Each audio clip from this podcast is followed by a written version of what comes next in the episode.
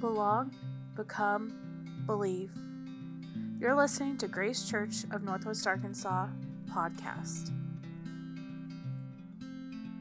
The message for June 5th, 2022 is called As If. The speaker is John Ray, and the location is Mount Sequoia, Fayetteville, Arkansas. Good morning, everyone. My name is John Ray. Welcome to Grace Church of Northwest Arkansas. Um, when I was a kid, there was this toy called the Visible Man.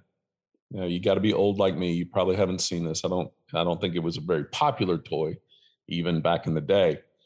But it was a model of sorts. It was the same size, kind of a 12 inch figure, the same size as my GI Joe. But the the skin on the Visible Man was totally clear. It was clear plastic, and exposed the anatomy underneath and it, of course it was a science thing it was a teaching thing it was an educational toy um, but it was still it was still marketed as a toy with this and you could you know you could take it apart and take all the organs and the muscles and see how they work and put it back together and and it was it was mildly entertaining but also a little unnerving.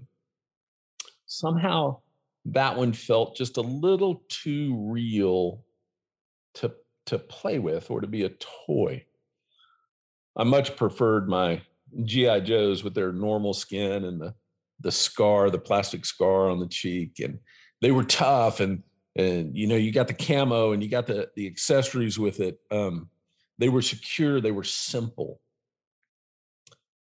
That's who I wanted to feel like I was was more like the GI Joe and less like the visible man it was vulnerable the visible man it was complex it um, there wasn't anything that it could hide with that. And see with this thing about when we get closer to jesus it's like the more visible we become. Uh, visible to god always but but the awareness that we're visible to god visible to ourselves and visible to others. And that can be profoundly unnerving so we're going to look at a text this morning that I think um, we need to keep this in mind as we go. We're going to see that that following Jesus means living consciously of Jesus' presence in every situation that Jesus sees in every situation. And that an essential part of following Jesus is practicing this awareness that God sees us, not in some benign metaphorical way, but in a tangible trust and recognition of the true nature and character of God. So our text is from Mark, Mark 4. It says, On that day when evening came, and Jesus said to his disciples, Let's go across to the other side of the lake. So after leaving the crowd, they took him along just as he was in the boat, and other boats were with him. Now a great windstorm developed, and the waves were breaking into the boat so that the boat was nearly swamped. But he was in the stern sleeping on a cushion. They woke him and said to him, Teacher, don't you care that we are about to die? So he got up and rebuked the wind, said to the sea, Be quiet, calm down. Then the wind stopped, and it was dead calm. And he said to them, Why are you cowardly?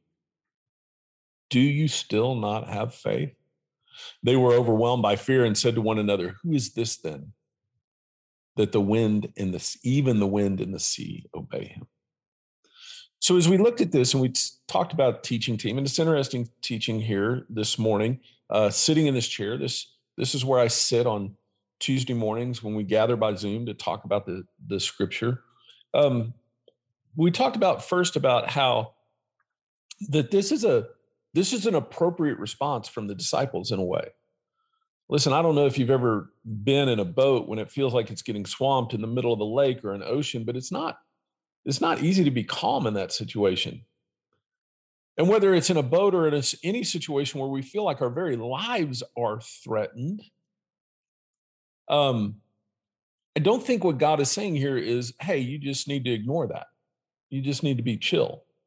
No, I in a way, I think this is an appropriate response to the imminent threat of death that they have is they are scared that's not that's not an unnatural or even an unrighteous reaction to this I mean, what else could the uh, disciples have done here in a way? I'm pretty sure that I would have acted the same way. And I think we can all identify with this, no matter what the storm, whether that's a real storm, a tornado, a, a flood, or it's the metaphorical storms. The the very real storms that all of us are facing now both individually and as a society these storms may be um, divorce or disease. It could be the imminent weight of the political turmoil we're in um, constant new news of another shooting the oppression the injustice the systemic response to these tragedies, which not only falls short of being adequate, but actually often works to exacerbate the problem rather than correct it.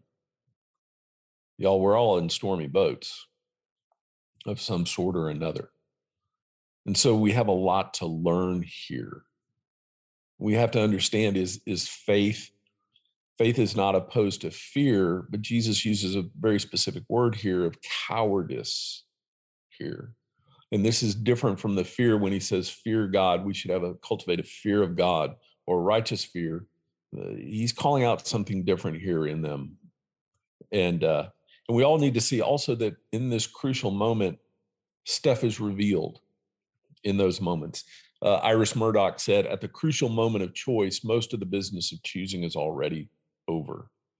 And this is true. What we see is like crises reveal what is in us. It, it reveals how we've been living in a way that either prepares us to handle the crisis and weather it faithfully, or the opposite, which is to turn cowardly.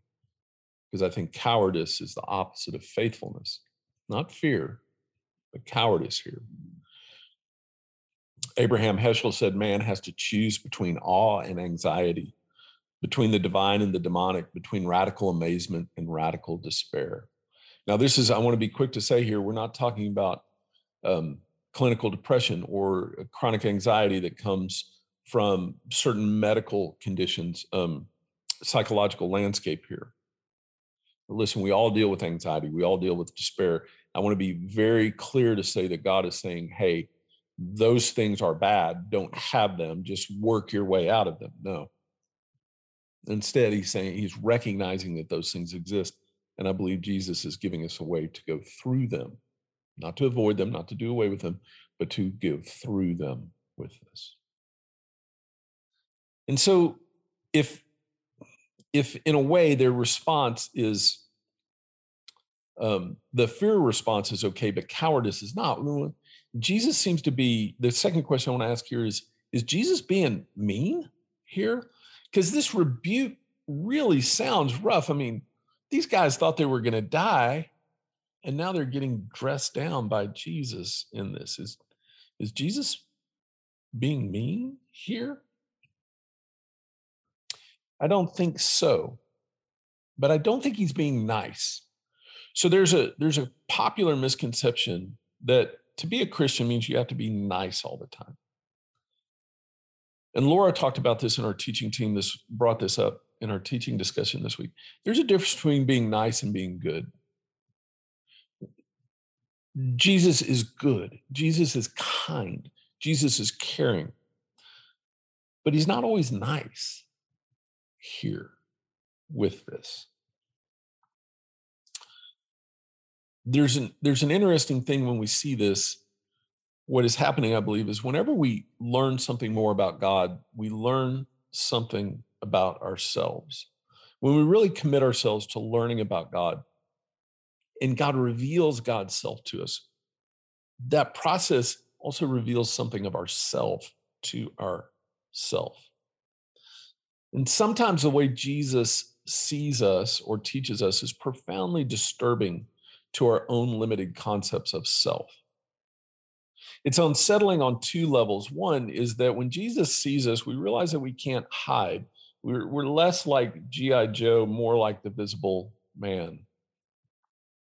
And that's disturbing to, even though we long to be seen, we long to be recognized. It's a basic instinct of humanity to want that. At the same time, it's it can be really scary. It can be very disturbing. It can be very overwhelming. And so, on the first level, being seen at that level, known truly for who we are, revealed what we'd like to hide. Man, that's disturbing, but it, it even goes deeper than that. The second way it's disturbing is that Jesus stays with us there. Is that when all that stuff comes out, all that stuff is exposed, we expect condemnation. In a way, we demand it. Jesus won't do it. And here's where the kindness of Jesus steps in is Jesus stays with us. He sees us and doesn't turn away in disgust. Jesus accepts us. Jesus recognizes us and treats us ultimately the way that all of us long to be treated with humanity, our, our humanity treated with love, with care, with deference, but also with clarity. What, is, what does this teach us? You know, it's interesting. We talked about how this comes right on the heels of all our parables. Jesus is teaching the kingdom of God is like this, kingdom of God is like this. They get in the boat, the storm happens. This is their response. What does this teach us about what we've just learned? And I think Amy brought it up really well. She said the fulcrum of this story is do you not yet have faith? So Jesus is saying, hey, the kingdom of God is like this, kingdom of God is like this. And, and our response to those things should be an increase in faith. Yes, it's good to know the story. It's good to have the head knowledge, but it's faith is this position, this posture towards God that allows God to see us and ourselves to be seen in such a way that draws us closer to God. It's an interesting way to think about faith. Is it's allowing God to know us. Oftentimes we think of faith as the intentional towards God, and obviously there is a component of that. But I believe faith starts with allowing God to see us, allowing God to know us, being willing to be vulnerable to God seeing us. And so what is that faith that Jesus expects from them? Because that's that's what he's saying is the answer to their cowardice is faith. Well, first of all, we have to understand that you know we're all looking for validation, right? We want to see other people affirm our emotional response. If, if I'm mad, I want other people to be mad. If I'm sad, I want other people to be sad. I want them to affirm this. And God often doesn't do that as the way we want sometimes we look to God and want God to to justify my anger or my despair, my my want. And and sometimes God looks at us, says, I, I have something different. You need to be looking at this differently. What we see in the story is Jesus is decentering the disciples and their fear from the story ultimately this isn't about the disciples fear this isn't an affirmation of their cowardice or even a, a rebuke in the sense that the, that that's the problem the problem here is that they're not seeing jesus for who jesus is. Jesus decenters that from the story. Look the threat was real. Jesus affirms the reality of the threat by calming the storm but he doesn't do it in a way that affirms their response their cowardly response here. And I think that's the thing here is that the kind of faith that Jesus is looking for is not some kind of abstract assent to a doctrine. It's not some kind of um, just different way of thinking about God. No, the faith that he's he's saying, look at me. Look at me. What what are you learning about me that if I am able to stay still, even to the point of falling asleep during the storm, what do you need to know about me? And they weren't seeing that. They weren't seeing Jesus. He saw them plenty. They weren't seeing him with this. And you know, we rarely see this. We rarely see this clear sighted response to our situation. Oftentimes, you know, whether it's our parents or friends or leaders or teachers, we come in with an, an anxiety, a despair, a fear, and they all they offer is rebuke, but not in the way that Jesus does. It's more a rebuke because it it it reflects negatively on them.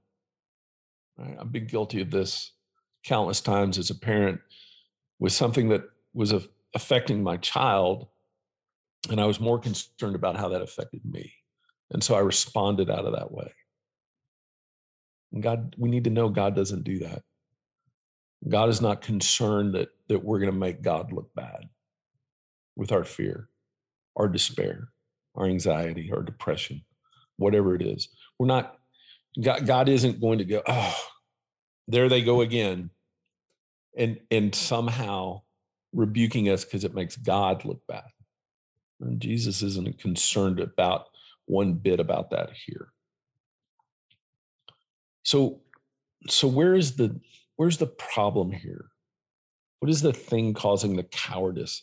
That that thing that takes fear and the anxiety, but takes it to a sinful level. Because I believe the cowardice here is the sin, not not the fear, not the anxiety, not the recognition that they're in a storm, not even the, you know, the concern about very, their very life. That's not it. It's how they're responding to Jesus here that is the problem. And I think the problem here is they're they're acting as if Jesus is not who Jesus claims to be. Someone said once that uh, God created people in God's image and people have returned the favor. And, and I find that true in so many different levels that we're constantly projecting our image of self onto God. We we want this God who will affirm our proclivities and our biases and our prejudices. Anne Lamott once said, um, "We can pretty be pretty sure we've created a God in our own image when that God hates the same people we hate." And I think what the, the, the disciples were doing here is they were projecting their own fear onto God, expecting Jesus to respond in that way. And when he didn't, they it, it scared them, and they they started acting out of a cowardly, accusatory um, you can't you can't you hear the accusation don't you care about us like like there's this accusing in their voice and they're the root of the problem here is they're responding to jesus not as jesus is but as the jesus they want him to be. We see this throughout scripture right? The people miss it because they expect jesus they expect god to hate the same people they hate scared of the same people are scared of the same things they're scared of and do these things. Jesus will have none of it. And so this brings us to our own application, our own understanding of this is where in our lives are we acting as if Jesus is just like us? Scared of the same things, hating the same things, dismissing the same things. Where in our lives are we acting as if Jesus isn't Jesus? as if Jesus may not be even concerned at all, maybe asleep. Where in our response to the the tragedies that we see unfolding in our society, in our world, maybe in our homes, where are we responding as if Jesus is just asleep, doesn't care, isn't concerned, doesn't see us? Y'all, that's that's sin. Not in the moral sense that we're breaking a code, but sin in the true sense that it's blasphemy in a way. It's thinking of God as as something other than he God, something other than God truly is. And this is where we need to repent. And the repentance isn't, oh, all of a sudden I'm fine. I don't care. I'm not scared. I'm not anxious. I'm not depressed. I'm not worried. No, it's not that at all. It's that in the midst of those situations, we call upon God. We see God. We understand that God is present. We understand that God is with us in the boat, in the storm. And that we can trust that because God is with us, no matter what happens, we are seen and cared for. We are understood. That's the practice of faith. I believe that's the faith that Jesus is calling the disciples to in the boat. It's the faith that Jesus is calling us to as a church, as Grace Church. to allow ourselves to be seen by God, known by God, and to respond appropriately to that with faith. So, y'all, I know this has been a little bit different uh, seeing the recording. I'm praying that everyone there stays safe. Let's all listen. We've we've walked too far through these past couple years to to blow it now. Let's uh, let's really be safe. The numbers are rising. They're still okay, but they are rising. Um, let's take care of one another. Let's not respond with cowardice, but with faith. As we look forward to uh, to all things being restored. Thanks, y'all. Miss y'all. Grace and peace. Thank you for listening to Grace Church of Northwest Arkansas podcast. You can find more about us online at gracechurchnwa.org. Grace and peace.